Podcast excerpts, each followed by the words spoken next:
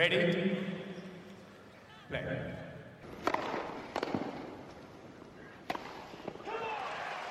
Merhabalar. Raket Servisi hoş geldiniz. Ben Gökalp. Ben Anıl. Merhaba. Bugün sezonu kapatıyoruz. Sezon ödülleriyle. Değişik kategoriler var. Önceden katılanlar hatırlayacaklar. Bir 10-12 tane kategori var. Onları konuşurken sezonu da konuşacağız. 2023 başından beri neler oldu, neler bitti. Anıl e, 2023 deyince aklına ne geliyor? Yani 2023 yılı deyince bir yandan sezonun aslında böyle başına döndüğün zaman ya bunlar bu sene içinde mi olmuştu? Sanki iki sene öncesinin olayı gibi böyle sanki bir şeyler çok uzak geliyor ve bir taraftan da açıkçası böyle heyecanımızın azaldığı bir e, tenis yılı gibi geliyor. 2024'te artık sadece daha iyisi olabilir diyebileceğimiz bir noktadayız. Evet bunu Twitter'dan sorduk. 2023 deyince aklınızda hangi anlar neler kalıyor diye. Alcaraz Djokovic Wimbledon finali en çok gelen cevaptı. Cancun'daki WTA finalleri rezaleti Muhammed'in eklemesiydi. Bir de Alcaraz Djokovic'in Wimbledon finalinden ziyade diğer maçları da yazılmış. Meral Aslan da bir liste yapmış. Güzel bir liste. Ons'un Wimbledon'ı kazanamaması. Rublev'in e, Masters şampiyonluğu. E, Monte Carlo'yu kazanmıştı. Wawrinka Stricker doubles şampiyonluğu. Cem'in Sofia çeyrek finali. İstanbul'un WTA takviminden çıkması. Muzetti'nin baba olacak olması. Böyle güzel potpourri bir özet. Dominik Team'de ilerleme olmaması demiş. Biz de zaten özetle başlayacağız. Direkt hani e, yayına ödüllerle girmeyeceğiz. Bir özeti yapalım. Neler oldu neler bitti. Ondan sonra da kategorilere geçelim. Anıl istiyorsan bir WTA sezonuna bir bakalım. Geri dönüp evet. neler oldu neler bitti.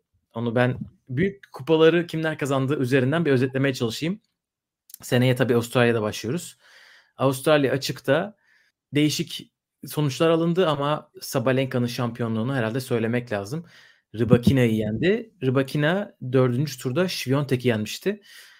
E, ilginç çeyrek finalistler, ilginç yarı finalistler var. Magdalinet ve Victoria Azarenka yarı finale çıkmayı başardılar. Çeyrek finalde de e, Pliskova hani hatırlar mısınız? Pliskova diye biri vardı. Vekic, Ostapenko ve Pegula vardı. Ama Avustralya'yı Sabalenka'nın sonunda gelen Grand Slam şampiyonluğu diye özetleyebiliriz. Çok da güzel bir final oynadılar. Ee, burayı ben bol bol konuşuyorum çünkü Muhammed'in dediği gibi erkekler özeti çok kolay. Onun için kadınlarda evet. değişik şeyler konuşacağız. Ee, neden çok az tenis izlendi? Bunları da alabilirsek e, yorumlara lütfen. Bir daha olmasın. E, tabii ondan sonra Avustralya'dan sonra Orta Doğu'da e, turnuvalar oynandı. Dubai'deki binlik turnuvayı Krejcikova kazandı. Şviyontek'i 6-4, 6-2 geçerek ve de dedi ki siz büyük üçlü konuşup duruyorsunuz. Şviyontek, Sabalenka, Rybakina diyorsunuz. Ben de varım dedi. Ve sonbahara kadar onu göremedik bu açıklamasından sonra. Ama Dubai'de büyük bir turnuva kazandı Krejcikova. Orada Kokogov yarı finale yükseldi Pegula gibi. Ardından Indian Wells'i Rybakina kazandı. E, bu sefer finalde Sabalenka'yı o geçti. Dedik ki evet sonunda e, böyle oturmuş bir rekabet üçlüsü oluyor. Çünkü sürekli birbirleriyle oynuyorlar büyük turnuvalarda. Rybakina Miami'de de finale yükseldi. Ama orada Kvitova'ya kaybetti. Kvitova yine durdu durdu bir Masters şampiyonluğu kazandı. Aktif oyuncularda en çok Masters şampiyonluğu kazananlardan biri. E, hatta galiba Venüs'ün ardından ikinci sırada mı geliyor? Öyle çok iyi bir istatistiği var. Miami kazandı. Ondan sonra toprağa geçtik. Toprakta e, Madrid'de Sabalenka Świątek'i geçti 3 e, sette ve de büyük bir galibiyet aldı. Świątek'e karşı e, ilk galibiyeti sene içerisinde.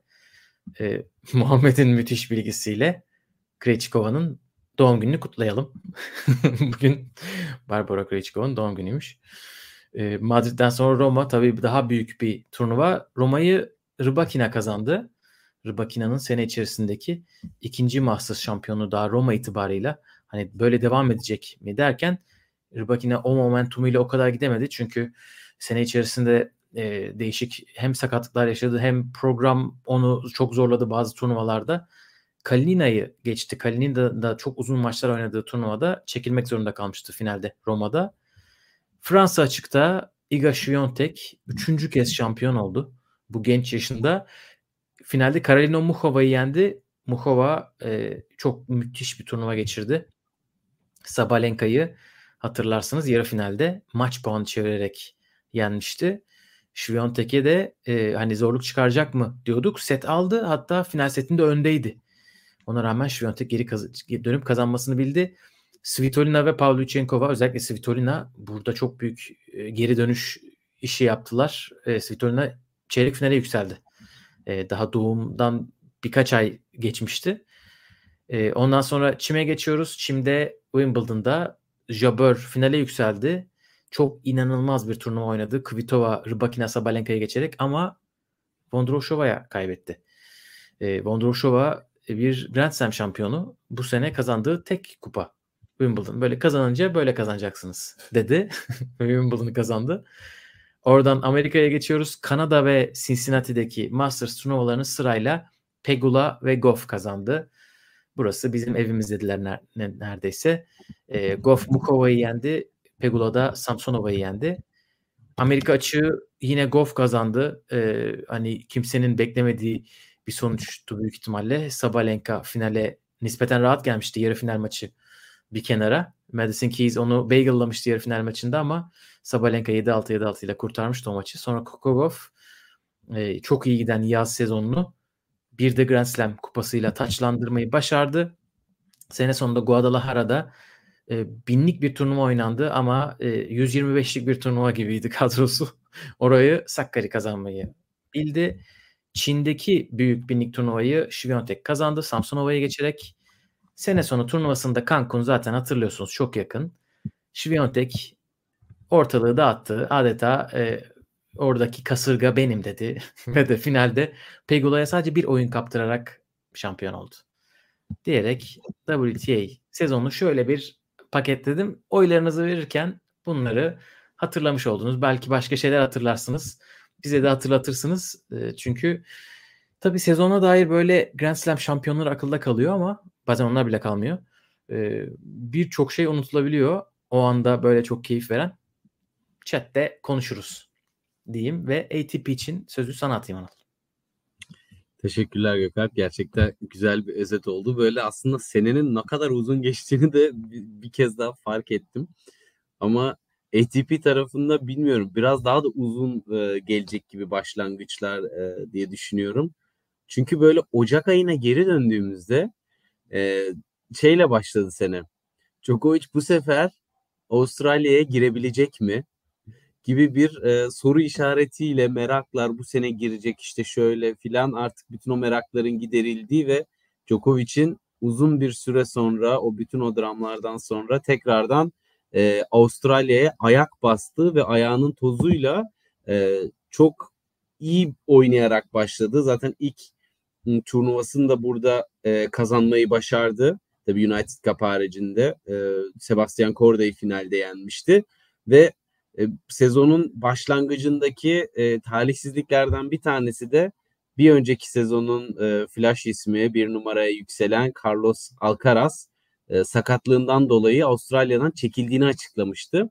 Ve dolayısıyla ortalık Djokovic yine geri dönüyor ama nasıl geri dönüyor? O psikolojik etkiler olacak mı vesaire soru işaretlerinin arasında Nadal ne yapacak vesaire derken Nadal Avustralya çıktı ikinci turda. Eleniyor ve aslında bir anlamda sezonu da orada kapatıyor gibi bir durum oldu.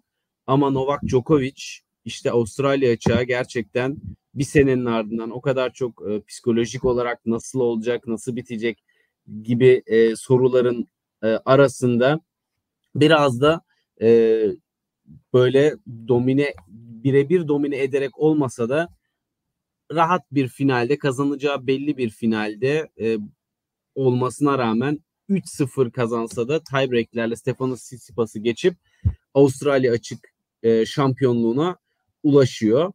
Derken tabii efendim 10. şampiyon. Evet.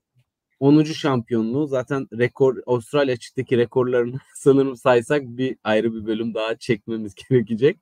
E, ama burada tabii ki efsanevi bir durum e, söz konusu. Onun haricinde tabii ki e, Şubat ayına geldiğimizde artık e, Golden Swing zamanı Carlos Alcaraz'ın da geri dönmeye başlayacağı zamanlar e, merak ediliyordu.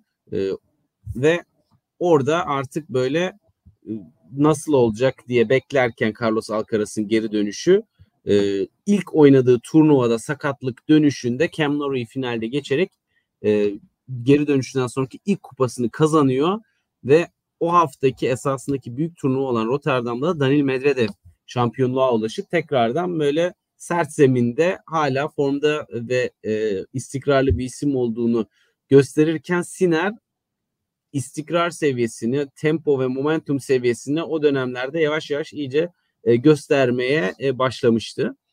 E, Golden Swing'de diğer tarafta ise Rio'da büyük turnuvada Alcaraz bu sefer Cam finalde kaybetti ki orada e, aslında biraz da tekrardan bir ufak bir sakatlık belirtisi vardı Carlos Alcaraz'ın.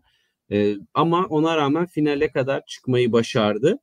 E, bu turnuvanın bir diğer hikayesi de Nicolas Hari'nin geri dönüşü. Güney Amerikalı bir oyuncu. Burada yarı finali gördü ve e, birçok sıkıntılı dönemden sonra e, burada yarı finale kadar çıkmayı başardı. E, onun haricinde çok büyük bir e, sıra ATP 250 olsa da sadece Doha'ya geçtiğimizde artık sert zeminde e, Danil Medvedev e, kupaya uzanıyor ama finalde de finale çıkmayı başaran bir Andy Murray vardı. E, o da acaba bu sezon nereye kadar daha gidecek diye bir heyecan uyandırmıştı orada. Onun ardından yine iki büyük turnuva Acapulco'da bu sefer e, Tommy Paul'u geçmeyi başaran iyi de bir turnuva e, katılımcısı olan e, Acapulco'da zafere Alex Deminor ulaşırken Dubai'de şampiyon Danil Medvedev oluyor ve e, sert zemindeki istikrarını iki hafta üst üste e, gösteriyor ki bu turnuvada Novak Djokovic de yarı finalde kaybetmişti. E, dolayısıyla Dubai yine her zamanki gibi dolu bir kadro. ATP 500 seviyesinde Masters tadında bir katılımcı listesi. E, Mart ayına geldiğimizde bu sefer yine e, Djokovic'in aşı durumundan dolayı katılamadığı e, Amerika'daki e, Golden Slam'ler, Indian Wells ve Miami'ye geldiğimizde da, Carlos Alcaraz bu sefer Daniil Medvedev'i geçmeye başaran isim oluyor ve e, Indian Wells'te mutlu sona ulaşıyor. Dolayısıyla e, orada da yeni bir Carlos Alcaraz Djokovic'in yokluğunda o boşluğu dolduran isim oluyor Daniil Medvedev'in karşısında. Miami'de ise bu sefer Daniil Medvedev yeniyor. E, finalde Yannick Sinner'i geçmeyi başarıyor. Orada Carlos Alcaraz yarı finalde eğleniyor. E, Nisan ayında ise gerçekten artık böyle yavaştan e, toprak zemine geçiyoruz ve e, tabii ki çok büyük bir eksiklik var. Toprağın kralı toprak sezonunda yok. E, her hafta ardı ardına Olay Todos diye e, bir video yayınlayıp bizim böyle içimizi karartıp karartıp durduğu dönemler adeta. E, o yüzden de evet, o dönem biraz... çünkü orada dediğin gibi her hafta evet. böyle kademe kademe buraya katılamıyorum buraya katılamıyorum dedi. En son tamam dedi. Fişi çektim demişti doğru diyorsun. Zaten yani biz de yeter artık daha fazla umutlandırma bizi dercesine bekliyorduk. Evet. E, orada toprak sezonunda tabii ki Nadal'ın olmaması e, ve Alcaraz'ın da böyle bir sağlıklı bir sağlıksız e, görüntüsü Djokovic'in toprak sezonuna girişinde öncesinde tabii Amerika'da olmaması derken Roland Garros'ta kim ne yapacak soruları bayağı bir merak uyandırıyordu. Geçen senenin finalisti Kasper Ruud da formsuzdu. Amerika'da zaten çok kötü maçlar oynamıştı. E, erken elendi derken Estorili kazandı e, Nisan'ın başında Kasper Ruud. Ondan sonra Barcelona'da bir İspanyol şampiyon tekrar oldu. rutini Nadal'ın boşluğunu Carlos Alcaraz doldurdu. Finalde Stefanos Tsitsipas'ı bu sefer yenen İspanyol olarak ve insanlar gerçekten Roland Garros'ta tamam Carlos Alcaraz orayı da alacak diye büyük bir heyecan içerisinde bekliyordu Ki bir sonraki hafta zaten Madrid'de de yine kupayı kazanan isim Carlos Alcaraz oldu. O arada e, küçük turnuvada e, Münih'te Holger Rune kupayı kazanmayı başardı ve acaba o da e, toprak zeminde ne yapabilir, ne eder derken Roma'da hiç kimsenin beklemediği ilginç bir şampiyon Danil Medvedev kupaya uzandı. Finalde de Holger Rune'yi geçmeyi başardı ve bu ikisi yarı finalde Kasper Ruud ve Stefanos Tsitsipas gibi iki toprakçıyı geçtikleri için iyi toprakçıyı Roland Garros'ta bu sefer denklem iyice karmaşık bir hale geldi.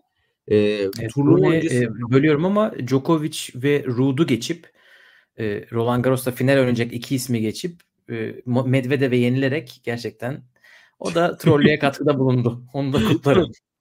Bunu da kim yapacak dersen Holger Rune'ye yakışır aslında değil mi? Evet. Bu ve artık hani Roland Garros'a geldiğimiz dönemde biraz kartlar yeniden dağılmaya başlamıştı ve e, Novak Djokovic iyi başlamadığı bir toprak sezonunda e, aslında erken elendi Monte Carlo'da da işte e, Roma'da da Roma'dan çekilmişti sanırım. Yani, pardon Roma'dan değil Madrid'den çekilmişti sanırım oraya Madrid'den oynamamıştı. E, böyle soru işaretlerinin olduğu bir ortamda çok farklı bir tenisle zaten öncesinde de basın toplantısında dedi ben hani Grand Slam odaklı bu turnuvalara katıldım ve ona göre oyunumu, oyun planımı, taktiğimi, vücudumu tamamen buraya göre hazırladım dedi Roland Garros öncesindeki basın toplantısında. Turnuva başladığında sözünün ne kadar eri olduğunu her tur gösterdi. Yarı finalde herkesin acayip bir heyecanla beklediği eşleşme Novak Djokovic Carlos Alcaraz maçıydı ve orada Carlos Alcaraz'a stres krampı girdi ee, ve maçın ikinci, üçüncü setleri bayağı bir formalite icabı oldu. O maçı da e, canlı anlatmıştık. Merak edenler o anları tekrar geri dönebilir. Ee, öbür taraftansa Kasper Ruud Zverev maçında Ruud'un adı o kadar böyle e, ya kazansa da Estorili filan geçen seneden çok uzakta bir durum olduğu için herkes Verev finale kesin çıkacak gözüyle bakarken pat diye bir anda Kasper Ruud Novak Djokovic'e karşı oynadı finalde.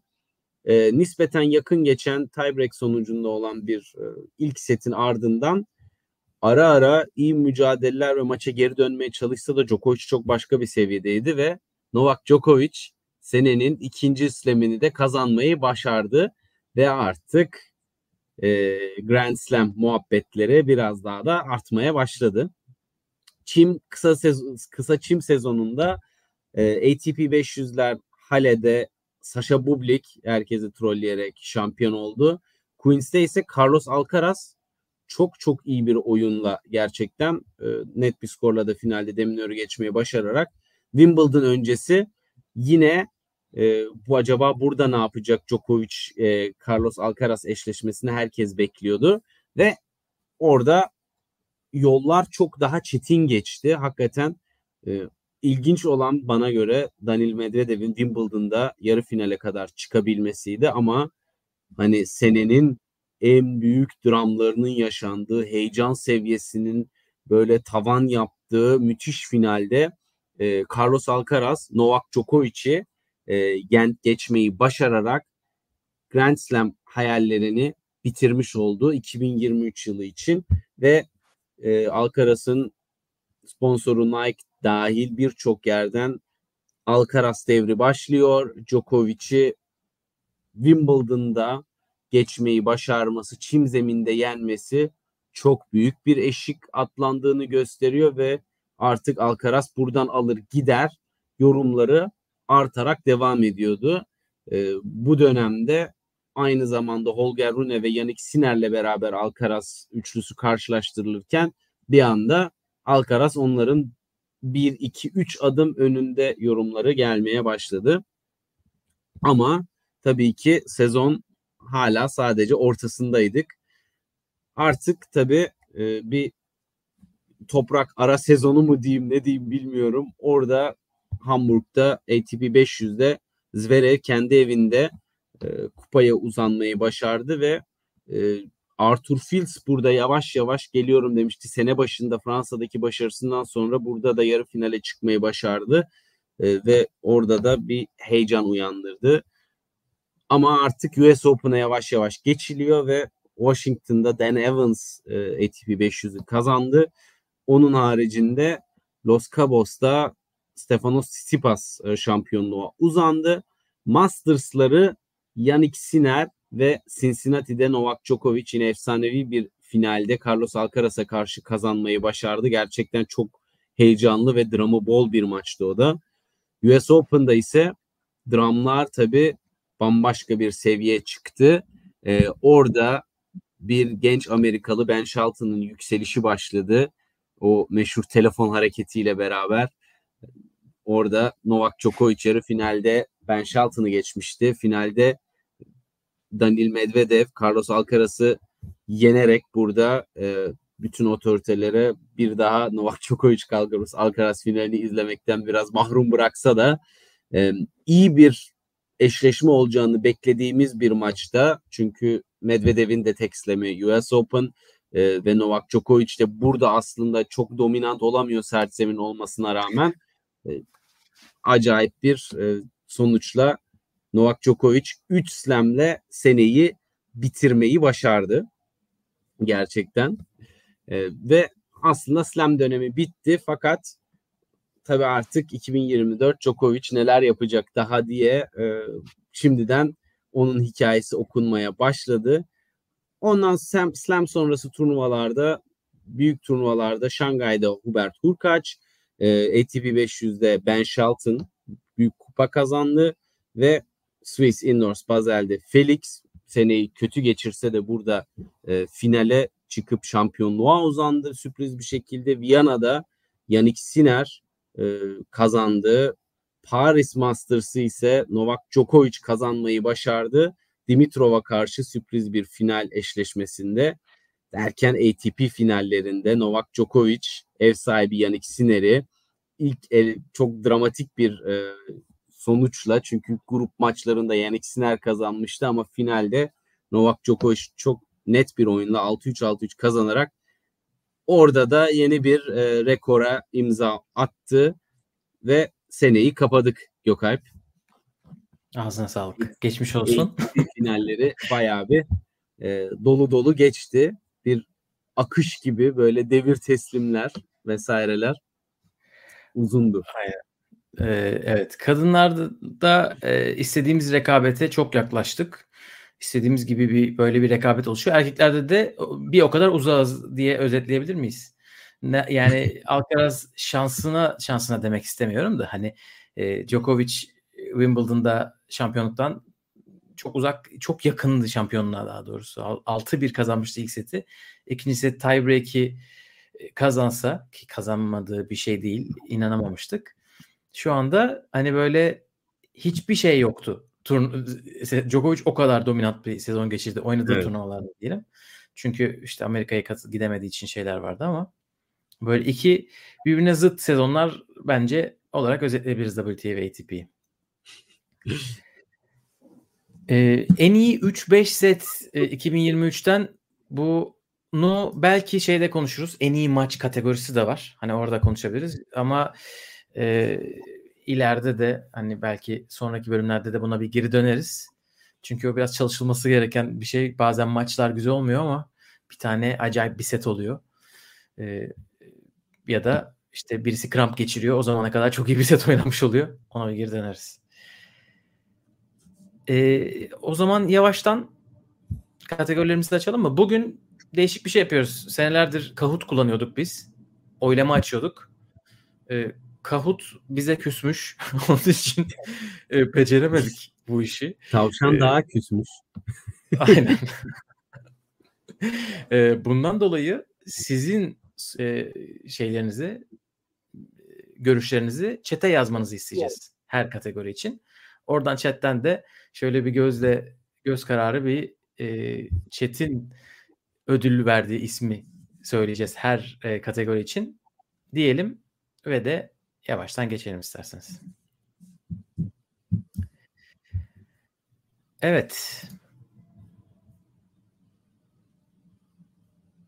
Klasik yılın tenisçisi ödülüyle başlayalım. Bir dört e, kategorimiz var. E, siz çete yazarken biz de kendi verdiğimiz isimleri biraz gecikmeli söyleriz. Böyle çok e, sizi etkilememek.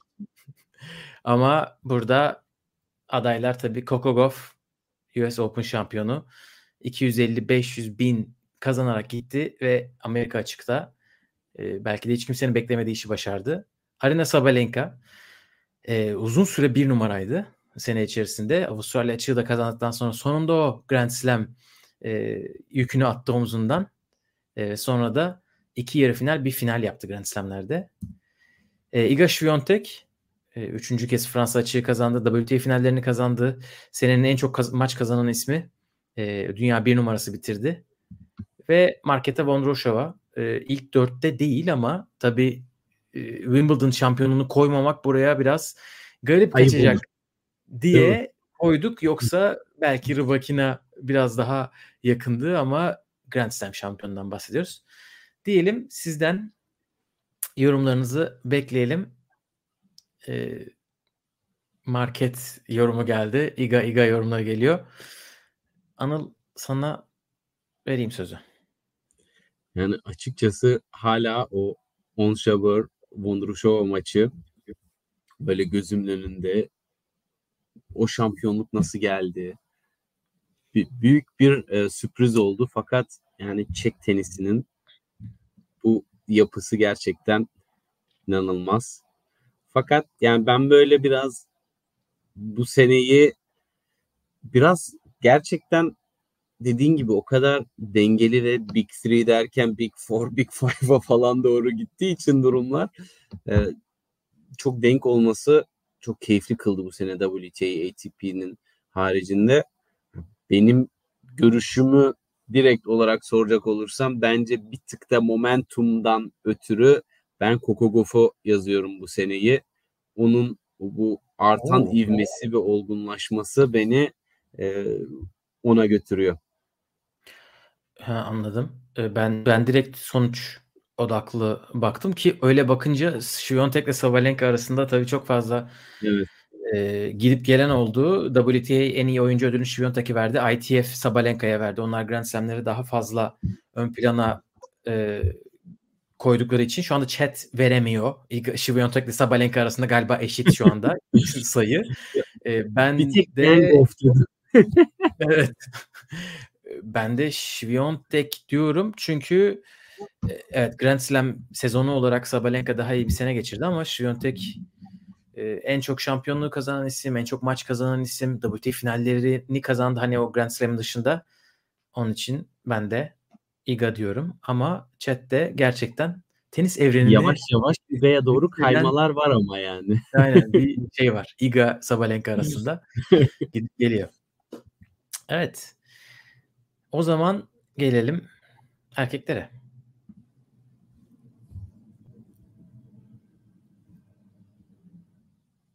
Dambadan'ın yorumunu şu anda okuyabiliyorum. Gerçekten sesli güldüm ben de. Ama erkekleri sana bırakıyorum açıklamayı. Evet, yılın erkek tenisçisi adaylarında tabii ki 24 slamle bu seneyi kapatan e, Novak Djokovic, Carlos Alcaraz, Daniil Medvedev ve Yannick Sinner var. Bu sefer sanırım Gökalp ben sana çok sormadan direkt cevabı vereceksin gibi bir his var içimde. Evet. Yani burada Djokovic'e ödülün gitmemesi için ne olması gerekiyor? ATP'nin hani bunu fanlara sorması gerekiyor. Fanlara sorunca zaten Federer kazanıyor. Onun için Maç 26 yıl yapmadan değil mi? Evet, ya inanılmaz bir sezon. Artık bu inanılmaz sezonlardan o kadar fazla geçiriyor ki e, böyle takdir edemiyoruz korkusuyla övmeye çalışıyoruz sürekli. Yine Evet. öyle bir sezon geçirdi. %90'la maç kazanmış neredeyse. 88 9 mu öyle bir şey. Yalnız Elif'in Psikopat ya. yorumu da çok haklı ve Gökalp. Yani tek, tek aday da çıkabilirdik buraya yani. Evet buraya gerçekten e, Djokovic'in 4 Grand Slam olsaydı 4 Grand Slam'in değişik fotoğraflarıyla hepsine onu koyabilirdik. Evet. E, chat de tabii Djokovic diyor. E, Kreatina diyen de var. ödül olarak ama tabii diğer isimlere de buraya gelmeyi başardıkları için tebrikler. Gelelim en çok gelişme gösteren kadın tenisçiye. Evet burada Mira Andreeva'yı yazdık. 16 yaşındaki tenisçi. Şu anda hala 16 yaşında olması acayip. Ee, çok büyük bir giriş yaptı ve Grand Slam'lerde turlar atladı. Elina Avanesyan o da geçen seneye göre çok iyi bir sezon geçirdi. Daha 21 yaşında.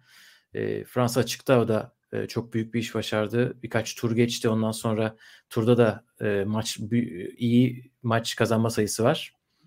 Kokogov e, biraz daha hani üst seviye gelişme gösteren diyebileceğimiz. Zaten ilk ondaydı. Geçen sene Grand Slam finali vardı ama bu sene e, hani e, geldiği nokta hem özgüven olarak hem de e, sonuçlar olarak onu buraya koyduk. Ve de Peyton Stearns e, o zaten geçen sene kolejden WTA'ya geçmişti. E, çok fazla maç kazandı bu sene.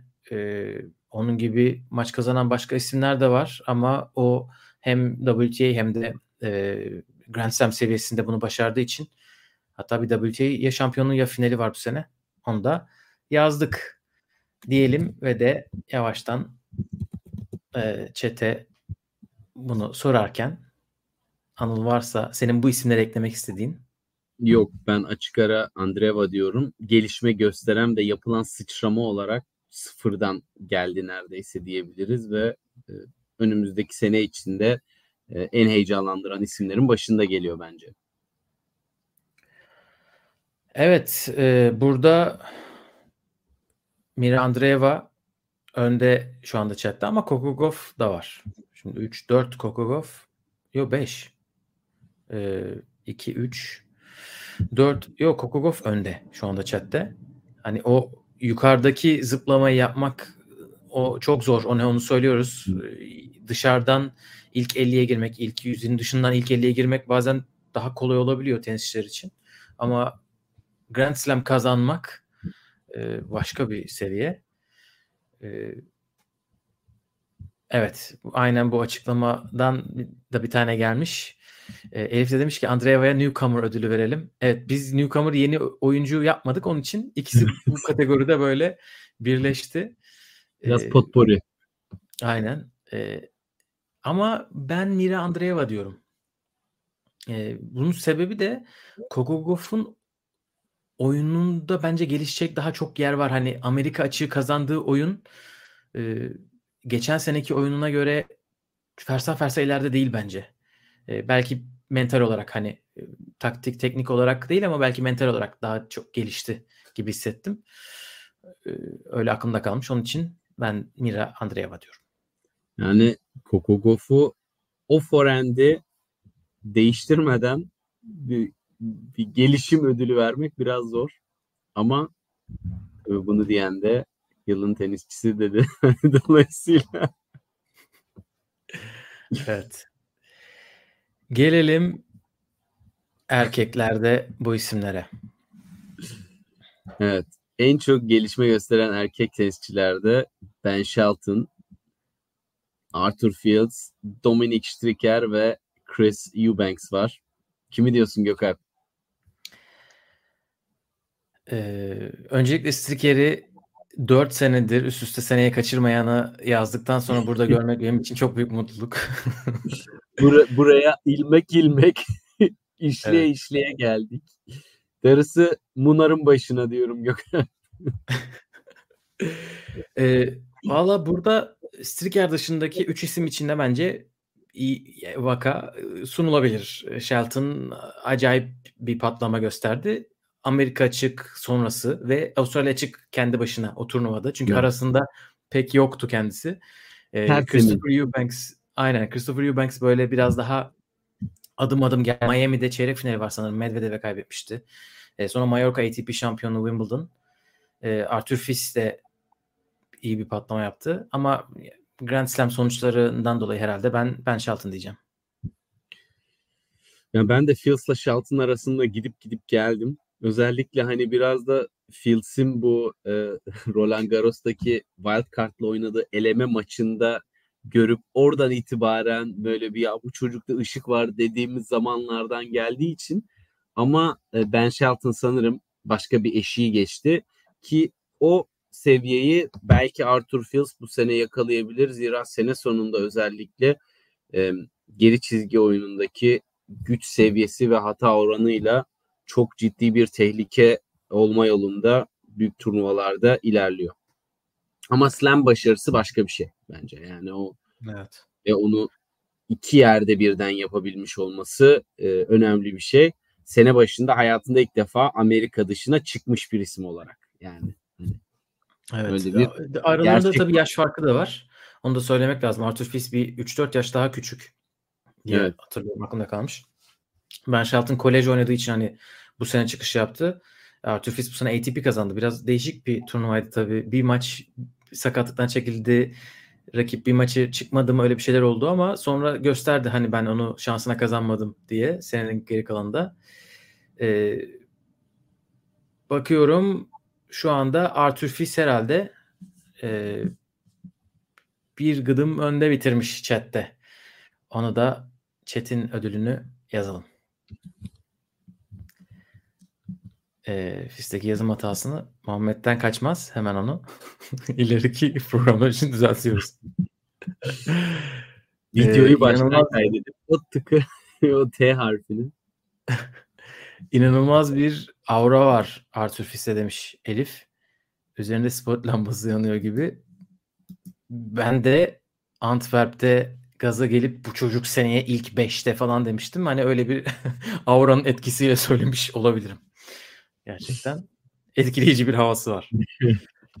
bir de çok evet. sert vuruyor topa. Yani onu as hatayla yaparsan e, her toprak hariç her türlü domine edersin birçok maçı diye de insana o hissiyatı veriyor.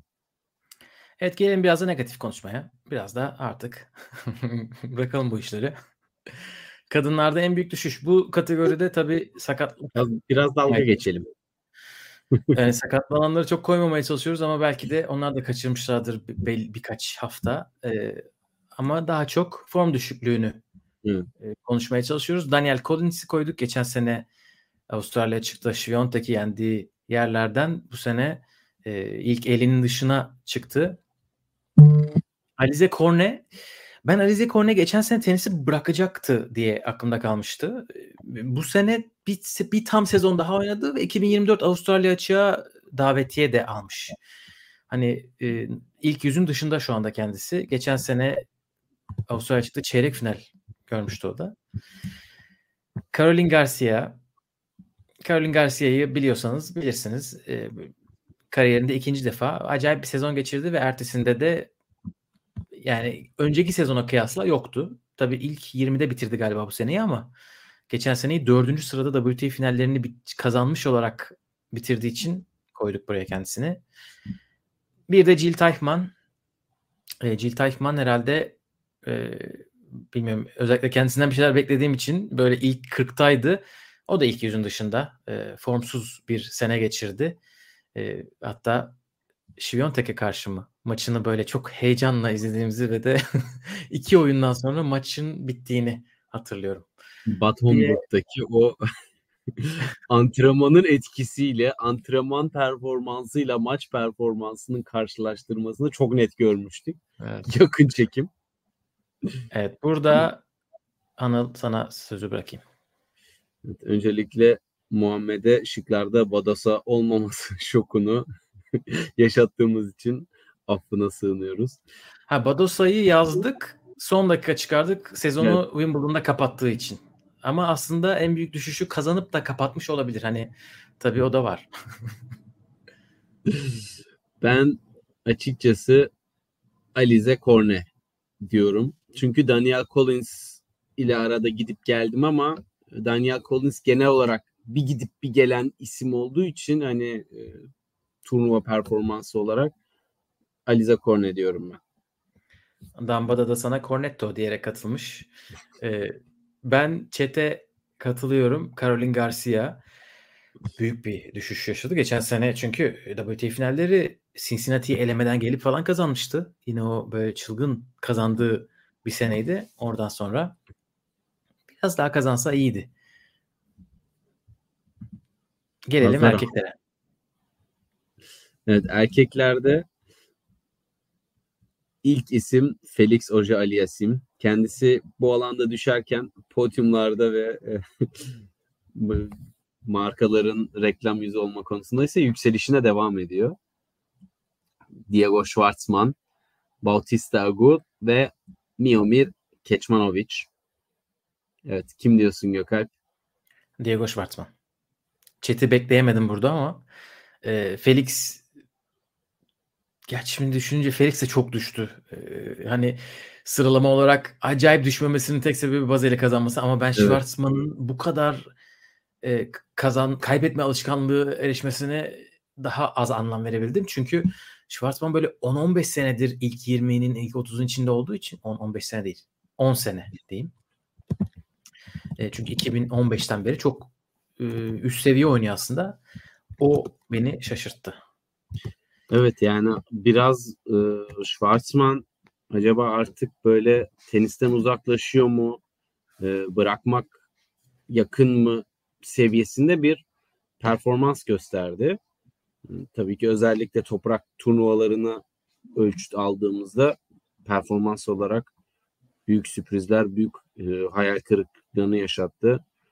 E, ben yine de Felix diyorum çünkü Diego'da yaş var. Bautista'da da yaş var. Keçmanovic tam arada böyle. Tam bir geliyordu, gelemedi durumu. Bana göre Felix gerçekten bu senede bir, bir dönem neredeyse hiçbir nitelikli maçı kazanmaya dahi yaklaşamamıştı Felix. Hani öyle bir form düşüklüğünü ben büyük bir şaşkınlıkla izlemiştim. Evet, e, chat Felix diyor e, genel olarak. Ama tabii şıklar dışında isimler de var. E, Kasper Ruud yok mu? Ben onu hazırlamıştım demiş Elif. E, güzel bir ekleme bence.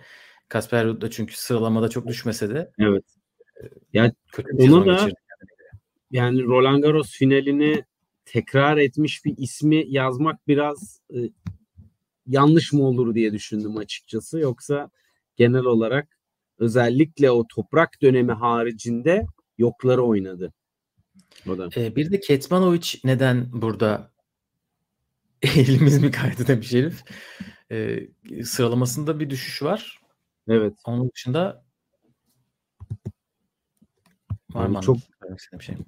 Tamamen e, tabii sıralamadan dolayı çünkü sene 54 numaraya geriledi ve e, sürpriz yani böyle iyi bir turnuvası yok gibiydi. Böyle büyük bir şeyler başardı. Dolayısıyla o orta seviye üst düzey oyuncuların arasından biraz geriye gitti açıkçası. E, Nick Kyrgios'u evet aynen sakatlıktan dolayı Evet. oynamadığı için isteği almadık. Zaten şu anda galiba sıralaması yok. 12 aydan fazla oynamadığı için sıralama kalmadı. Felix'in düşüşünün sebebi Tony Nadal mıdır? E, Değildir diye tahmin ediyorum. Çünkü Tony Nadal'la önceden uzun süre çalıştılar. Hani iyi zamanlarında da orada vardı Tony Nadal. Ee, evet Elif de demiş Diego zaten düşüşteydi. Felix çok kötü patladı bu sezon. Olabilir. Belki 2022'de başlamış olabilir Schwartzman düşüşü. Bana bu sene çok battı. Kendisini seviyorum. Ee, bu, bu göremedik pek reisi. Evet. Peki özletiyor. Geçelim en iyi geri dönüşe. Kadınlarda 4 isim. Birinci isim Shea Sue. Bir yaklaşık bir buçuk sene oynamadıktan sonra gelip iki farklı partnerle iki e, çiftler Grand Slam'i kazandı. Dünya bir numarası bitirme şansı vardı. Bir ara seneyi e, Nisan'da falan döndü kendisi. E, Sofia Kenin geçen sene ilk yüzün dışındaydı. Bu sene e, hem Wimbledon'da güzel maçlar oynadı hem BWT finali var. E, 33 numara bitirmiş olması lazım seneyi. Elina Svitolina e, doğum yaptıktan iki gün sonra maç kazanmaya başladı kendisi. Biliyorsunuz İnanılmaz. Fransa açıkta çeyrek final. Wimbledon'da yarı final. E, müthiş bir geri dönüş Grand Slam seviyesinde. Son olarak da asla bir şey yapamaz diye düşündüğüm US Open'da geri dönen hatta ondan önce de e, Kanada'da sanırım Master oynamıştı. Wozniacki gitti. E, dördüncü tura çıktı. E, Kvitova'yı yenmişti galiba. Brady'yi yendi. Coco Gauff'tan set de aldı. ama Gauff'a şampiyona kaybetmiş oldu. Amerika açıkta ikinci haftayı görerek sanırım iki turnuvalık sezonunu ya da üç kapamış oldu. Diyelim ve de Anıl sözü sana vereyim chat yazarken. Evet. Ben açıkçası burada Svitolina'yı düşünürken Wozniacki'nin de biraz böyle oyunu çok keyiflendirmediği için e, biraz daha Svitolina'ya kaysam da Wozniacki'nin yaptığı çok daha ileri bir başarı bence. E, dolayısıyla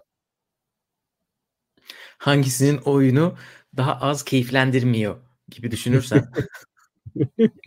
yani işte yani duygusal karar veremiyorum ikisi arasında. Dolayısıyla tamamen böyle rasyonel bir şekilde o daha büyük bir başarı gibi bana bence Wozniacki'ninki. Ee, ben çok karar verdi.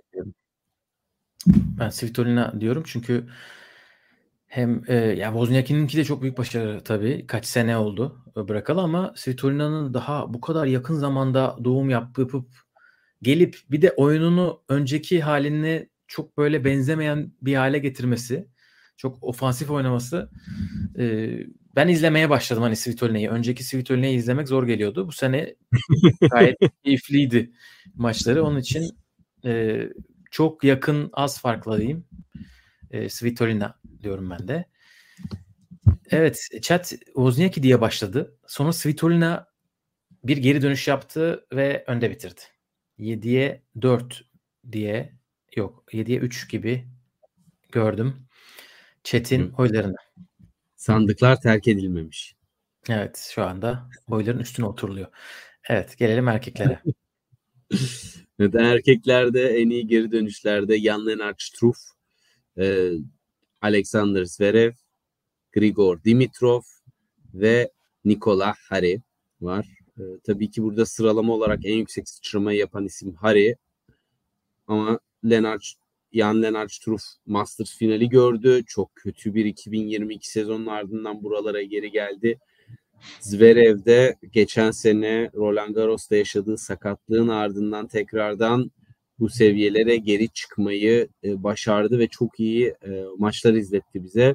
Dimitrov da seneyi Masters finaliyle e, kapattı ama sadece o değil bütün sene boyunca slamlerde de 3. turlar 4. turlar e, gördü ve istikrarlı bir şekilde belli bir seviyenin üstünde kalmayı başardı ve bunu uzun süre sonra ilk defa yaptı.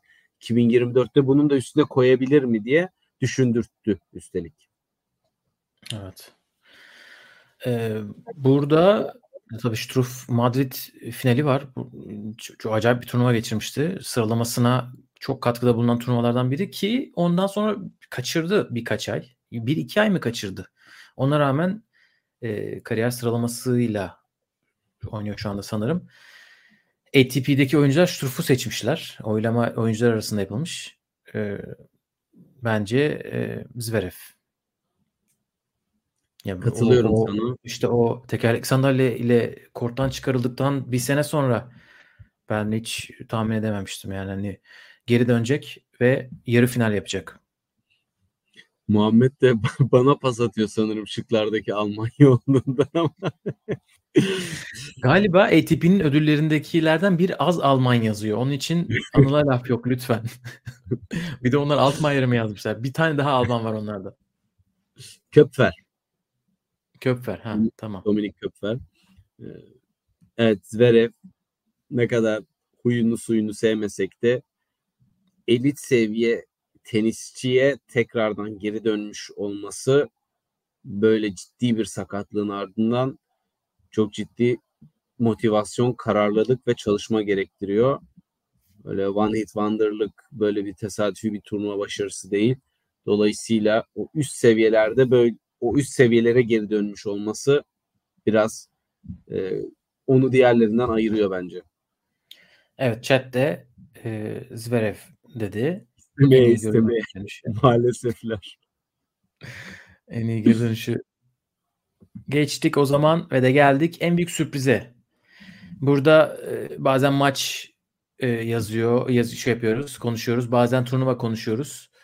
E, burada yani bu arada gözüm çete gitti. Onun için maç yazıyoruz dedim.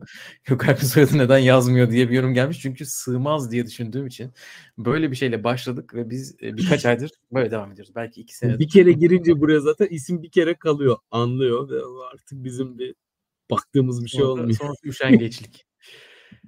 Evet gelelim şıklara. Coco Gauff'un US Open şampiyonluğu. Bunları artık anlatmıyorum çünkü kendilerini anlatıyorlar gibi düşünüyorum. E, Magdalenet'in Avustralya açık yarı finali. Marketa Vondroushova'nın Wimbledon şampiyonluğu ve de Karolina Wozniacki'nin US Open'da dördüncü tura çıkması. Ne diyorsun ama? Yani burada bence Vondrushova'nın şampiyonluğu her şeyin ötesinde ya. Yani herhalde bahis oranlarında da öyledir. Hani turnuvaların Evet çünkü öncesinde. doğru. O, öyle düşününce Gauff daha yakın zamanda Cincinnati'yi kazanmıştı. Evet. E, Wozniacki belki daha zor bir ihtimaldir. Dördüncü tura yükselmek yani ama dördüncü tur ve şampiyonluk tabii. E, Magdalenet'i unuttuk. Allah'tan özeti yaparken fark ettik. O da bir tweet atmıştı. Avustralya açıktaki formumu arıyorumdur gibi bir tweet atmıştı yakın zamanda. E, ben de Vondroshova diyorum. Zaten kendisi de şaşırmıştı galiba. Hani Muhammed Özden parantez içinde zaten yazıyor kendi dahil diye. Hah, evet Muhammed yazmış. Muhammed yazdıysa zaten doğru. O da kendi dahil demiş. e, biz hep beraber bütün dünyaca e, Jabber'ı destekliyorduk gibi hatırlıyorum. E, bir de Twitter'da şeyi sorduk. Bir sonucu değiştirseniz ne değiştirirsiniz? Cevapların tamamı bu maçtı. Hani Jabber'ın Vondroshova'yı e, yenmesiydi. E, biz Elif'le beraber Kadıköy Belediyesi'nin kurduğu Kalamış'taki yerde izlemiştik. Orada da bir üzüntü hatırlıyorum. Hani herkes onsçuydu ama herkesi şaşırttı markete. Buradan da Kadıköy Belediyesi'ni tekrardan böyle güzel bir organizasyon yaptığı için tebrik edelim gerçekten. E, Elif'i tebrik etmeyi unuttun galiba. Çünkü onu zorlamasıyla olmuştu resmen. Doğru diyorsun bak şimdi sen deyince ne tweetler gelmişti. Bir kamuoyu Aynen. anca böyle oluşturulabilir. Aynen kamuoyu böyle yaratılıyor. Tebrik ediyoruz ve de en büyük kamuoyu yaratma ödülünü buradan Elif'e veriyoruz. evet. Dize son slide kocaman Elif'in profili orada. Sürpriz. Erkeklerdeki sürprizlere gelelim. Evet erkeklerde Ben Shelton'ın US Open'da yarı finali görmesi, Alcaraz'ın Wimbledon'ı kazanması, Chris Eubanks'in US Open çeyrek finali ve Wimbledon olacak. Ya pardon Ama evet orada aceleye geldi. Ben de kendim söylerken şüphe ettim şu anda ne diyorum ben diye. Ve Kasper Ruud'un Roland Garros finali. Açıkçası e, ne düşündüğünü merak ediyorum Gökay.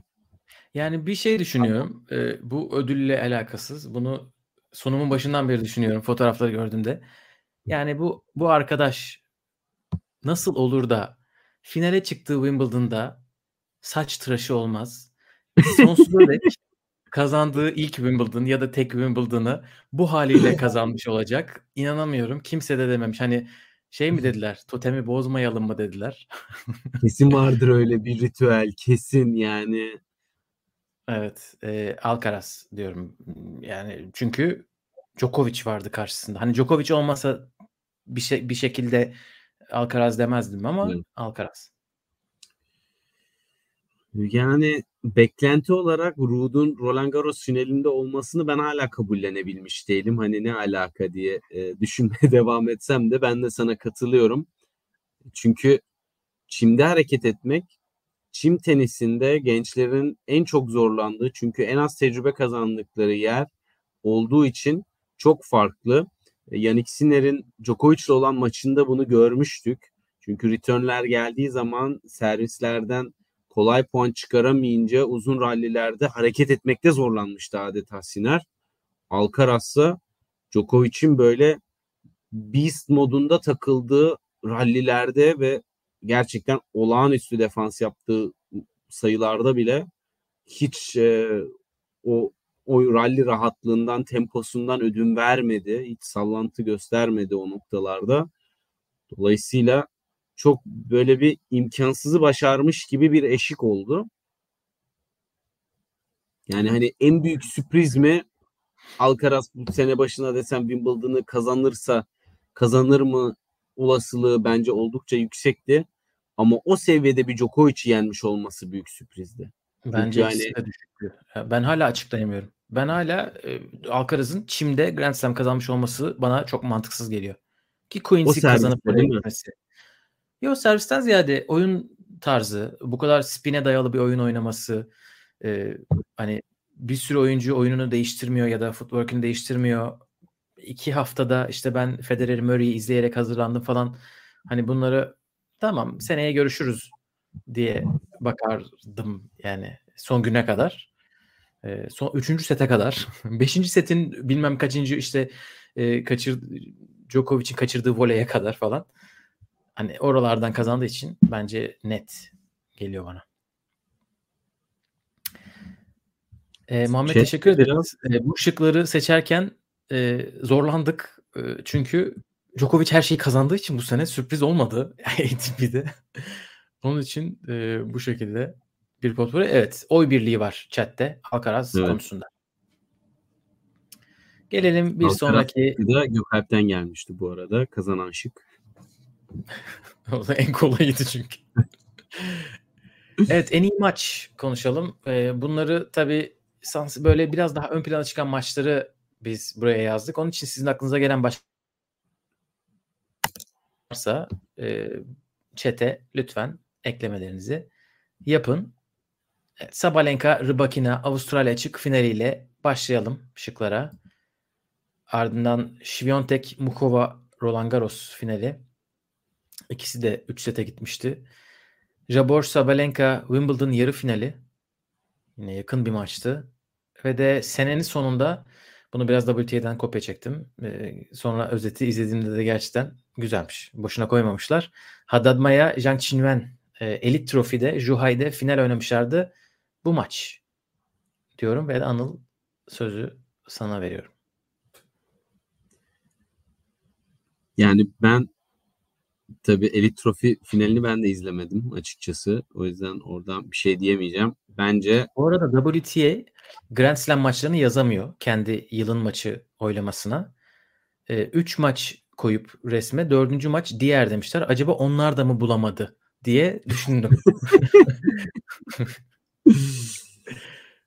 evet ben açıkçası seyir zevkini e, düşündüğüm zaman bence Jabeur Sabalenka maçı benim en keyif aldığım e, maçtı. Heyecan seviyesi ve oyun stillerinin eşleşmesi olarak.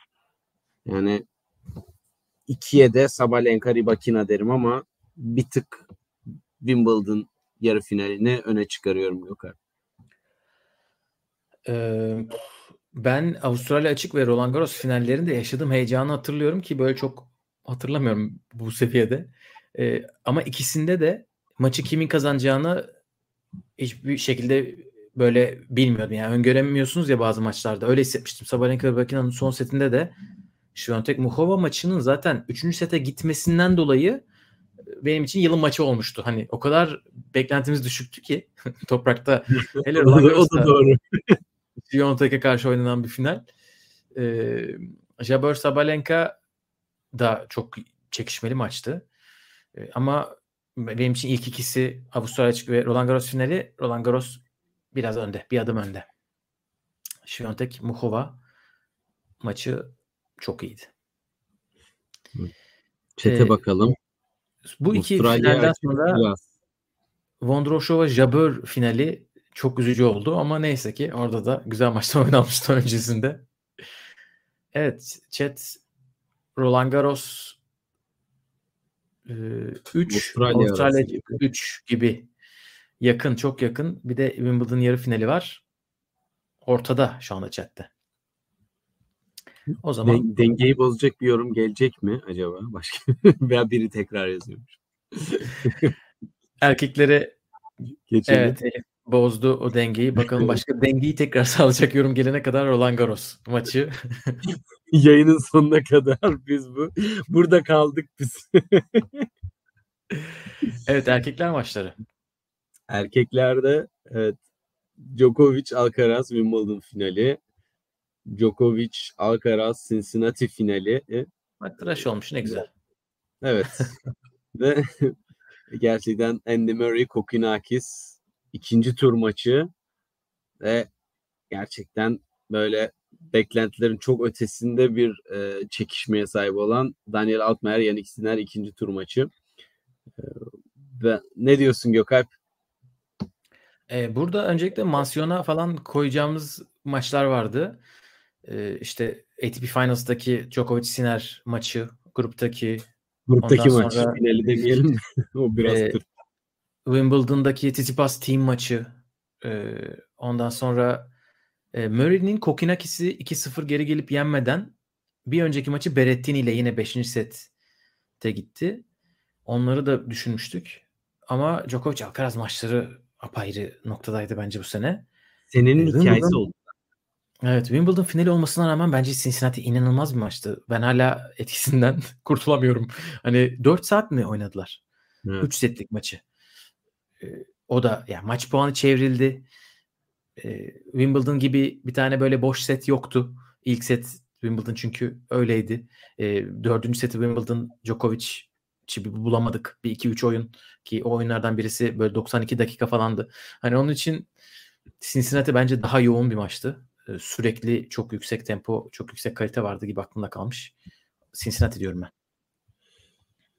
Ya ben tenis seviyesi olarak ve heyecan olarak Cincinnati'ye fikrine katılıyorum ama ben Wimbledon finalindeki heyecanı, maç içerisindeki gidiş gelişleri, iniş çıkışları falan düşündüğüm zaman bence bir tenis maçının çok ötesine geçtiği anlar oldu Wimbledon finalinde. O yüzden sadece seviye olarak değerlendiremiyorum ve Wimbledon finali diyorum. Çünkü ben bu kadar böyle oturup kalktığım aa oha yo şö falan diye böyle gaza geldiğim e, neler izliyoruz biz burada nasıl bir stres seviyesi ve oyunculardaki o tansiyonu hissedip onların o durumda nasıl öyle oynamaya devam ettiklerini ve neler neler yaptıklarını özellikle Djokovic'in çok acayip şeyler yaptığı bir maçtı.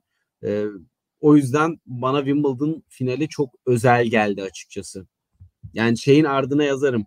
Nadal Federer, Federer Djokovic'in ardına üçüncü maç olarak direkt bugünden yazarım. Ama Cincinnati finaline de sanırım yayından sonra da direkt demiştik onu. Yani klasikler arasında şimdiden girdi bu maç demiştik yanlış hatırlamıyorsam. Öyle bir maçtı hakikaten. Evet. E, evet ikisi de çok acayip maçlardı. 5 4 e, Cincinnati önde gidiyor. Yanlış saymadıysam chatte. E, Wimbledon'da acayipti ama Djokovic Alcaraz maçları diye herhalde e, özetleyebiliriz. Breaking Bad finaliyle trollük yapan Emre'ye de selamlar olsun burada. evet. En kritik an. Kadınlarda neler oldu bu sene? Senenin akışını değiştiren ya da kadınlar tenisine etkide etkisi olacak dediğimiz diye böyle öyle öyle düşündüğümüz anlara geri dönüp bakıyoruz. Bazen tenisi bırakışlar oluyor, bazen sakatlıklar, bazen sansasyonlar koyuyoruz buraya. Bu sene Sabalenka'nın bir numaraya yükselişini koyduk seçeneklerden birinde. Geçen senenin rekabet kuraklığında öyle bir dönemde hani Şiyontek'i kimsenin yaklaşamadığı bir sezonun hemen birkaç ay sonrasında Sabalenka'nın bir numaraya yükselmesi e, Kokogof'un yaz sezonu onu birden bir üst sınıfa attı isim olarak. E, en iyi oyuncuda konuşturur hale geldi kendini. Halep'in doping olayını geçen sene bu kategoride yazmıştık. Bu sene ikinci doping olayını yazıyoruz. Çünkü inşallah bu bir trend değildir. Ee, Şubat'ta kas açık şeyle e, duruşmasıyla bitecek gibi duruyor ama Seneye en kritik an Patrick Muratoğlu'nun hapse girmesi. yani tenisimizde de bunlar olmuyor değil. Beker'in yeni çıkmışlığı var. Onun için Yani. son şık olarak da Cancun'daki fiyasko da diyebileceğimiz WTA'in her şeyini gözler önüne seren yönetimsizliğini WTA finalleri. turnuva fırtına gibi esti yorumları olurdu eğer ki bu bir e, gazete manşeti olsaydı. Sulak yerde büyümüş. Anıl ne diyorsun? Ben en kritik an olarak Coco Goff'un yaz sezonu diyorum. Çünkü pardon yok şimdi tekrar düşündüğümde Sabalenka'nın bir numaraya yükselişi olabilir. Çünkü gerçekten Iga'nın o şimdi tekrar düşündüğümde o büyüklüğünü ve hani bir numara Iga'dır algısını yıkması ve oradaki denklemi çok karmaşık hale getirmesi açısından çok değerli görüyorum. Sanırım bayağı bir dönüm noktası oldu ve WTA'de o çekişme yoğunluğunun fitilini ateşleyen de bir durum oldu açıkçası veya o böyle bir o netleştiren herkesin gözünün içine sokan bir durum oldu. Ya ben açıkçası hani Cancun'u buraya koymama sebebim hani WTA'ye karşı oyuncuların e, büyük bir tavır almaları oradan çok büyük bir hani aslında fitil ateşlenmiş gibi hissetmiştim. E, çok kötü bir organizasyondu. Hani buradan eğer işte bir boykot oyuncular WTA'ye karşı gibi bir şey çıkacağına inansam ki aslında bütün her şey zemin hazırlandı bu evet. turnuvayla. Ama o olmayacak gibi duruyor. Şu anda işte CEO'yu şey yapmışlar. Yeni bir görev vermişler. Fena para kazanmayacağı. Ee, onun için Sabalenka'nın bir numaraya yükselişi. Ee, geçen sene WTA neredeydi? Hani bu kadar denge öngörebiliyor muyduk? Bence çok zor yani. Hani Rybakina çok fazla büyük final oynayacak. Sabalenka keza bir numarayı elinden alacak Şviyontek'in ve e, son turnuva belirlendi bir numara. Hani o kadar yakın geçti.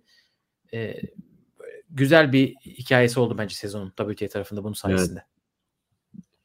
Ama beyaz yakalıların dünyasına yakışır bir aksiyonla gerçekten WTA yönetimi işi çözdü. Evet. Görevi ikiye bölmüşler ve adama chairman diyerek çok maaşını almaya devam edecek herhalde. Gayet iyi. Hayalindeki ee, görevlerden bir tanesi oldu. e, Sabalenka iyi para, iyi statü. Sıfır stres. sanırım Sabalenka az farkla önde kapamış chatte. Bu kategoriyi Cancun'u geçmiş. Gelelim erkeklere en kritik an neler oldu? Evet. Nadal'ın sakatlanması Avustralya açıkta. Wimbledon finali. Novak Djokovic'in Roland Garros şampiyonu olması ve Yannick Sinner'in sene sonundaki momentumu. Nadal'ın sakatlanması tabii ki e, geçen sene Avustralya'yı kazandı, Roland Garros kazandı ve hani böyle Novak Djokovic'in yokluğunda birçok böyle hiç çok beklentilerin yüksek olmadığı bir sezonda efsane işler başarmıştı 2022'de. 2023'te bu hikayenin devamının olmamış olması, olamayacak olmasının başlangıcıydı bu ve tabii ki bütün sezonun hikayesindeki heyecanı, dramı, gazını böyle biraz aldı gibi. E, Wimbledon finali ise e, işte bu devir teslim, tarihte bir dönüşüm, o işte Alcaraz devri başlıyor mu artık dediğimiz an. Djokovic'in Roland Garros şampiyonu olması ise hani o e, şeyde kötü baş kötü sonuçların olduğu bir toprak sezonu ve Amerika'ya gidemeyişi hani ne olacak ne bitecek kim ortalığı toplayacak derken Djokovic orada böyle bütün ipleri elime almaya geliyorum ben tekrardan diye bir e, fitili ateşledi. E, ve Siner gerçekten şu anda 2024 yılında bize en çok heyecanlandıran isimlerden biri olması ve önümüzdeki seneye yön vermesi onun sene sonundaki momentum açısından aday burada. Evet Elif ben bunu bu şekilde acaba yazsak mı diye düşünmüştüm ama zaten o son şık zaten bununla aynı şey. E, Siner'in Dimitrov maçına çöpe kustuğu andan sonra yükselişe geçiyor zaten. Hani e, Siner e, hayran kitlesi Twitter'da bunu kusma sonrası istatistikleriyle takip ediyorlar. E, Top 10'e karşı maç kaybetmedi. Djokovic'e e, kaybettiği final haricinde. Sonra Davis Cup'ta da bir daha kazandı falan. E, bu bu arada önümüzdeki sene hani böyle geri dönüp evet çok büyük bir seri başlamış. Aa, o zaman başlamıştı diyebileceğimiz bir şey olabilir.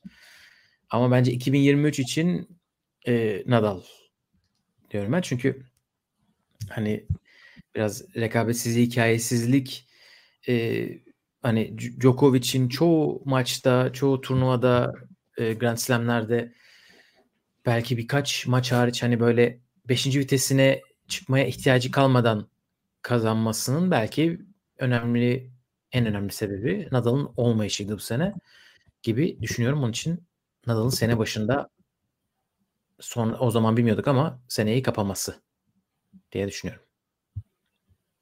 Yani ben de eğer ki hikaye tabii nasıl şekillenecek bilmiyorum ama e, 2024 yılındaki geri dönüşüne bağlı olarak böyle Big Three devrinin kapanışındaki ikinci halka olacak an olabilir diye bence de e, o an en kritiği.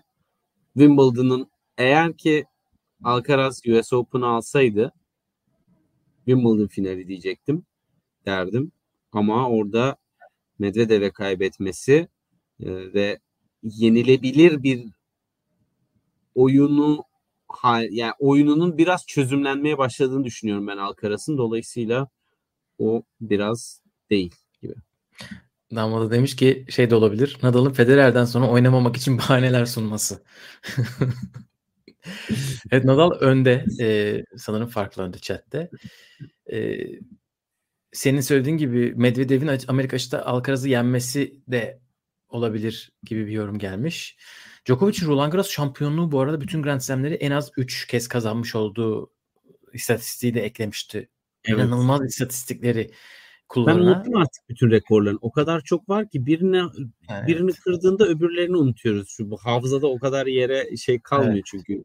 Ya Hafıza zaten dostum. bence timsahlı hesaplar bile unutuyordur. O kadar fazla rekor var çünkü. Onun için yapacak bir şey yok. Bakmak lazım ara sıra. Havici muhtemelen böyle poster şeklinde yapmıştır onu evinin duvarına. Baş timsah. Evet. Djokovic'in ATP finalleri de var. Ee, evet. Ama Nadal chat'i e, kazanmış. Elif diyor ki en çılgın istatistik ödülü yok mu? Ee, en çılgın Djokovic istatistiği diye spesifik bir ödül yapabiliriz belki ileride. Ee, tabii evet ATP finalleri neden demiş Fenerbul. Şundan dolayı demiş 400 artı haftayı garantiledi. Dünya bir numarasında e, Federer'le ortak olduğu Hı. ATP finalleri kupası rekoru vardı. Onu da kırdı. Ama tabii yani Grand Slam rekorlarının yanında ATP finalleri rekoru artık ufacık bir şey gibi kalıyor. Kendisi Bence de. arşa taşıdığı bir sürü şey. ATP finalleri 1500 puan olsa da sene sonu şampiyonluğu gibi büyük bir ödül olsa da bir slam ile karşılaştırılabilecek bir başarı değil bence. Yani Avustralya açıktaki 10. kupası bu rekordan daha büyük bence. Evet gelelim seneye kaçırmayın diyeceğimiz isimlere. Ee, sizden de bekleriz. Ee, çok yakın takip eden insanlar oluyor çünkü. Ee, bizden daha yakın ITF izleyenler oluyor. Ee, WTA'yı daha ta- yakından takip edenler oluyor. ATP'de keza. Ama Mira Andreeva kolay bir e, aday olarak geldi. Çünkü kendisi 9 yaşında olduğu için önümüzdeki sene yani bu kadar küçük yaşta 16 15-16 yaşında geçirdiği sezonda bunları yaptıysa önümüzdeki sene neler yapacak? Sharapova'nın 2003'ü ile kıyaslanmıştı e, bu sene. Sene ondan sonraki sene Sharapova Wimbledon'ı kazanmıştı. No pressure. Andreeva bakalım neler yapabilir diye onu dedik. Brenda Fruvirtova'yı da yazmıştık aslında geçtiğimiz senelerde ama bu sene ITF'te böyle 35'e 2'lik bir e, maç kaydıyla bitiriyor seneyi. Hiç maç kaybetmeden gidiyor e, ve ilk yüze çok yaklaştı. Grand Slam'lere eleme oynamadan katılma eşiği çok yakın. Hannah Klugman ismini belki görmüşsünüzdür. Kendisi 14 yaşında. 14 yaşındaki bir insanı buraya yazmış olduğumuza inanamıyorum. Ama ITF yüzlük ITF'de e, sanırım finale yükseldi ya da kazandı. Yani böyle bu yaşta bunu yapması inanılmaz bir şey. E, 16 yaş Junior Bowl'unu ya da 18 yaş Junior Bowl'unu kazandı yakın zamanda. E, Britanyalılar tabii ki şu andan medya şeyini başlattılar. Onun için ismini bence bayağı okuyacağız bir şey yapmasa bile. Çünkü Raducanu'nun yenisi e, geldi gelmiş olabilir bile düşünüyor olabilir Britanyalılar. Bir de Alina Korneyeva. O da Junior Slam şampiyonu. Junior Slam'lerinde bu sene bir galibiyet serisi vardı. Ee, bakalım önümüzdeki sene neler yapacak diye bu isimleri belirledik. Ee, Anıl ne diyorsun? Ben e, açıkçası Branda'nın önümüzdeki sene çok ciddi bir patlama yapacağını e, düşünüyorum. Çünkü böyle hani tabii ki bir süredir Fruvirtova kardeşleri okuyoruz ama e, Linda 18 yaşına geldi ve hani onunla beraber ismini duyduğumuz için biraz daha 16 yaşında olduğunu e, es geçiyoruz gibi. Çünkü Fruvirtova ismini aslında tabii ki büyük turnuvalarda da Linda ile beraber duymaya başladık ki o da aslında sadece 18 yaşında. Ee, orada biraz sessiz ve derinden senin de bahsettiğin gibi ITF'de bir yükselişi var ve bunu önümüzdeki sene tur seviyesinde, slam elemeleri seviyesinde görebiliriz gibime geliyor. Evet. E, Mira Andreeva'yı ben de çok merak ediyorum. Neler yapacak? Brenda'yı da keza. Brenda'yı çok izlemedim bu sene Grand Slam'lerdeki bir iki böyle eleme maçına denk geldiğimi hatırlıyorum. E, ama Korneyeva'yı bir şekilde e, izleme fırsatım oldu. İstanbul'a gelmişti bu sene yanlış hatırlamıyorsam. E, bir de İpek'le oynadıkları bir maç vardı. Bir de Junior finallerine bakmıştım. Onun için en çok herhalde onu gördüğüm için onu merak ediyorum. Yani Korneyeva ne yapacak önümüzdeki sene? E, çünkü bir patlama yaşayacaksa o tam Hı. bu zaman. Galiba Nadal'ın akademisinde çalışıyor şu anda. E, o preseason'ını orada yapıyor. Mayoka'da yapıyor. Zaten e, tenis dünyasının yarısı oraya gitmeye başlamış anladığım kadarıyla. o da onlardan biri. Onun için ben Alina Korneyeva diyorum. Yorumlarda neler var? Ee, Elif demiş Andrei'yi zaten kaçırmayacağız. O kendini gösterecek. Ee, Andreeva, Korneyeva, Korneyeva, Mira. Ee, Mira'nın az turnuva oynama kuralı 2024'te devam mı acaba demiş Muhammed. Sanki 17. yaş gününe kadar devam. Yani herhalde senenin ilk yarısında devam olabilir. Koray demiş ki Georgie'yi kaçırmayın bu yoruma gülmeyin. Georgie neden kaçırmayalım? Var mıdır? bir şey. Evet Muhammed'den bir ekleme Stakusic. Evet. Bir King Cup'ta acayip maçlar kazanmıştı. Emre e, her türlü yoruma açığız. Hiç vizyonsuzluk diye bir şey yok. Iga, Elena ve Arina'yı biz de kaçırmak istemiyoruz. Diyelim ve de yavaştan erkeklere geçelim o zaman. Evet. Erkeklerde birinci isim Alexander Shevchenko bu sene.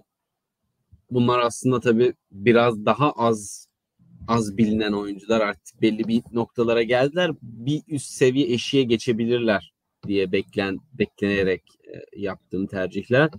E, ikinci isim Challenger'da yine e, Shevchenko gibi iyi sonuçlar elde eden e, ha, ben yandan gidiyordum pardon evet ama o Challenger'da Alex Michelsen de e, deva, çok iyi sonuçlar elde etti ve Amerikalıların çok şeyler beklediği bir isim.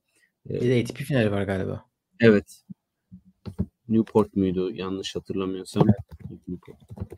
Ee, onun haricinde tabii ki Arnaldi de bu sene özellikle Challenger'larda ve e, toprakta iyi sürpriz sonuçlar elde etti ve bir büyük turnuvalarda bir şeyler yapabilir ve belki de senenin en büyük hikayesi Djokovic'in e, sponsorluğunda kariyerinde ciddi bir yatırım desteğiyle başlayan Medjedovic bu sene çok iyi bir seviyede bitirdi e, yılı. Kimi görüyorsun Gökay? Ee, evet Medjedovic Djokovic ile şeyini de verdi. Böyle güzel post yapmışlar. Hani ATP Finals'ı Djokovic, Next Gen'i Medjedovic kazandı diye. Ee, yani hani kendini kanıtlamış olması büyük ihtimalle rahatlatmıştır. Ee, bu kadar arkanda sponsorluk destek varken Belgrad'da izlemiştim ben. Ee, biraz hani buralara gelmesini beklemiyordum. Çünkü e, fit gözükmüyordu açıkçası. E, ama benim seneye en çok izlemek istediğim isim buradan Arnaldi. Ve e, Luca Nardi diye böyle İtalyanlar yine yine bir İtalyan şey ekibi geliyor. Onlara bir e, bakarak olacağım. musun? Ben de açıkçası Arnaldi diyorum. Hani çok Ki Arnaldo aşırı bu sene bir zaten dediğin gibi hani bir seviyeye gelmiş bir isim hani bir üste çıkacak mı? Çünkü Ruud'u Madrid'de mi ne yenmişti? Grand Slam'lerde iyi, iyi sonuçları var. Ee, böyle biraz ilk 30'u zorlayacak mı gibi merak ediyorum. Ya evet ben de şundan dolayı çok merak ediyorum. İşte bu aslında o bir challenger seviyesini kırdı ve ATP turunda artık bir şeyler yaparsa çok e, keyif katar tura genel olarak diye düşündüğüm bir isim. Oyun stili olarak da. Yani seyir zevki yüksek de nedense ben İtalyanları izlemeyi seviyorum. Kaçırmamakta Evet, fayda var. e, Chet Mikkelsen gibi gözüküyor ama Biraz da var. wonderkid olarak piyasada evet yani daha en küçükleri o çünkü. O da Evet. Evet, gelelim Türk tenisçilerine. Türkiye'de de güzel şeyler oldu. Kadınlar tenisinde bu sene birden fazla oyuncumuz kupa kazandı. E, ITF'in e, yüksek seviye turnuvalarında 40K gibi. İlk dördümüzü yazdık biz buraya dünya sıralamasındaki. Ayla Aksu çok güzel bir geri dönüş gerçekleştiriyor. Sıralamada tekrar ilk 400'e girdi. E, 25 finali oynadı bu sene iki tane. E, ve çok maç kazandı. Berfu Cengiz sene başında e, Meksiko City'de 40'lık turnuvada hem tek hem çiftleri kazandı. Ondan sonra yine iyi e, turnuvaları var. O da ilk 300'ün içerisinde. İpek Öz o da en yüksek seviye şampiyonluğunu o da 40K seviyesinde kazandı bu sene. Kupayı görmüyor olabilirsiniz. O bir şampiyonluk kupası. İsveç'te kazandı. Hemen sonrasında 60K'da final oynamıştı. Ve Zeynep Sönmez. Zeynep e, kariyer sezonunu geçirdi bu sene. Müthiş bir sezon. 40K kazanarak başladı. Elemeden geldiği e, turnuvada 125'te final oynadı. E, öyle zirve yaptı Eylül ayında. Arada birçok maç galibiyeti de var. Diyelim ve de Anıl yazarken e, çete insanlar sen de belirtebilirsin kazananı. Evet, özellikle böyle senenin farklı noktalarında farklı pikler yaşadık. Hani dört oyuncuya baktığımız zaman e, senenin sonunda Ayla'nın momentumu şu anda çok mutluluk verici bir seviyede. Çünkü sıralaması da yükseldi. E, önümüzdeki sene daha büyük turnuvalara katılıp daha iyi puanlar da toplayıp orada belki biraz daha fark yaratıp e, o üst o sınıfa tekrardan adım atma olasılığını çok yüksek görüyorum. Zeynep zaten dediğin gibi kariyer sezonunu yaşadı ve e, hani bizi çok heyecanlandıran ve slam ana tablosu seviyesinde maçlar izleten ama slam turnuvalarında biraz daha e, şanssız performanslar gösterdiği için o e, manşet olacak kırılmayı yaşayamadı sadece. 2024'te inşallah bu gerçekleşir. İpek de Haziran başını iyi geçirdi. Sene sonuna doğru şu anda biraz skorlar e, onu zorluyor. 2024'te inşallah toparlar. Berfu da bence seviye olarak, oyun seviyesi olarak önemli bir eşiği aştı. Zor isimleri daha üst seviye isimlerle iyi maçlarda iyi galibiyetler yaşadı. Hani sadece iyi turnuva seçerek değil, aynı zamanda da iyi maçlarla puanlarını topladı. Hepsine bakınca tabii Zeynep'in performansı bir adım yukarıda ben Zeynep diyorum o yüzden. Aynen. Ee, ben de Zeynep diyorum. Ya müthiş bir sezon. Geçen sene e, biz Instagram'da takip ediyorsanız görüyorsunuzdur. Biz kendi oyuncularımızın hani kariyer rekoru sıralaması kırdığı haftalar paylaşım yapıyoruz. Zeynep 550 540 gibi paylaşımlar yapıyorduk geçen sene bu zamanlar. Hadi biraz daha şey olsun. Ağustos Eylül olsun. 146 numaraya yükseldi Zeynep ve ilk 150'ye giren e, galiba sadece ikinci kadın tenisçimiz. Hani e, acayip bir e, yükseliş. E, bunu yaparken hani w, o iki saydığım turnuva haricinde sene içerisinde o kadar üst düzey isimlere karşı maçlar kazandı ki e, buradan Mert Hoca'ya da selam ve tebrik yollayalım. Beraber çalışmaya başladılar ve de roket gibi bir yükseliş. E, onun için Avustralya açık zorlu bir ilk slam oluyor tabii. Yani oraya git get şey yap alış falan ama Avustralya açığı çok merak ediyorum. İnşallah güzel bir ilk Avustralya açı oldu Zeynep'in. E, tabii elemeye direkt katılım hakkı elde etti e, bir süredir. E, chat Zeynep diyor tabii ki. Bir tane Berfu ve laptopu yorumu hariç genelde Zeynep e, var seçimlerde diyelim ve de geçmeden önce Fenerbahçe'nin Ksenia Efremova ne zaman patlama yapar sorusu. Valla Ksenia Efremova böyle 7-8 yaşından beri Patrick Muratoğlu Akademisi'ni paylaştığı bir Rus isim. E, yaş kategorilerinde de çok iyi gidiyor ama Halep'in yakın zamanda Muratoğlu ve ekibini e, yaptığı suçlamalardan sonra akademideki herkese başarılar e, ve kendinizi kollayın mesajı veriliyordur herhalde. Ama daha çok küçük. O da Klugman'dan galiba bir yaş küçük. O da seneye o zaman. Erkeklere geçelim. Geçelim. Evet, erkeklerde klasikleşen dörtlü geçen seneki gibi e, Cem, Altu, Yankı ve Ergi e, adaylar. Cem tabii bu sene ATP seviyesinde Jack Draper'la olan maçını herkes hatırlıyordur. Çeyrek final gördük Sofya'da. Ee, onun haricinde Challenger finali de var. Ve hani Altu bu sene nispeten sıralamada da e, düşüş yaşadığı bir e, sene performans olarak. Ama yine yukarılarda Türk tenisinde. Yankı 15K'da kupa kazandı bu sene. Ergi Challenger performansı 20 ha pardon evet bir de 25 vardı doğru diyorsun. Ee, Ergi bu sene biraz Challenger seviyesinde sıçrama yapacak mı diye merak ederken orada bir tık zorlandı. Ee, 4 erkek tenisçimiz biraz da piramidin aşağı tarafında bir e, boşluk var açıkçası. Ee, dilerim ki 2024'te bu dörtlünün yanına daha da heyecan uyandıran yeni isimler gelir. Sen deyip sözü sana bırakıyorum. Ee, evet bu, bu burası biraz tabii çok süper bir sezon geçirmedik erkekler tenisinde. Ee, Cem'in ATP çeyrek finali güzel bir kapatış oldu en azından hani iyi geçmeyen bir sezona genel anlamda. Ee, Grand Slam'lerde çünkü katılım kaçırıldı ya da böyle ilk turda elendi oyuncularımız. Ee, Yankı patlama senesini geçer. Yani, tabii daha ileri inşallah gidecek ama hani kariyer sıralamasını yakaladı bu sezon. Cem'in ATP çeyrek finali acayip mutlu etti. Onunla beraber ben Yankı diyorum.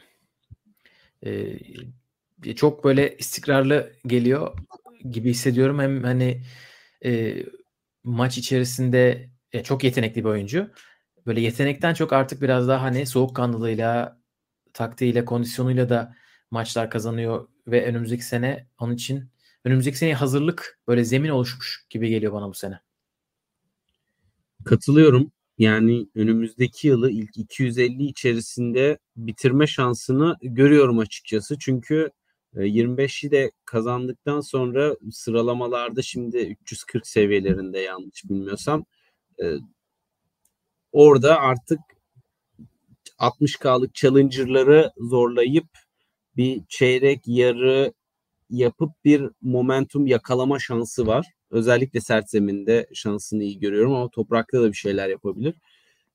Zaten Wimbledon çiftler şampiyonluğu var. Dolayısıyla böyle e, sezona yayılan bir e, performans yükselişini devam ettirebilir diye düşünüyorum.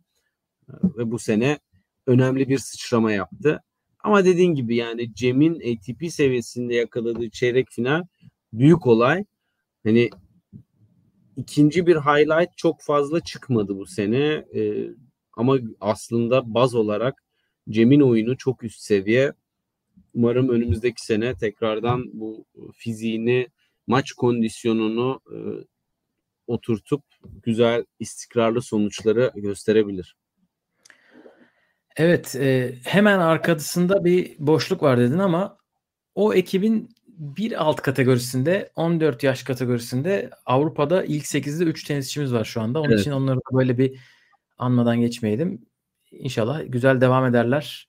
Ee, Kaan Koşener, Mustafa Ege Şık ve Samim Filiz onun üçü de güzel gidiyorlar. Ee, Bakalım. Kritik seneler. Bunlar genel e, kariyer için. Diyelim ve de varsa başka e, kazananını yazmak isteyen bekleriz. Yoksa yankı önde kapıyor gibi bu kategoriyi. Böylece artık bütün kategorilerimizi bitirdik. Ödüllerimizi dağıttık. Evet. 2023'ü kapayabiliriz. Önümüzdeki haftada 2024'ü açıyoruz gibi bir durum var. Açıyoruz. Önümüzdeki hafta 2024'ü açıyoruz. Bu gerçekten olacak.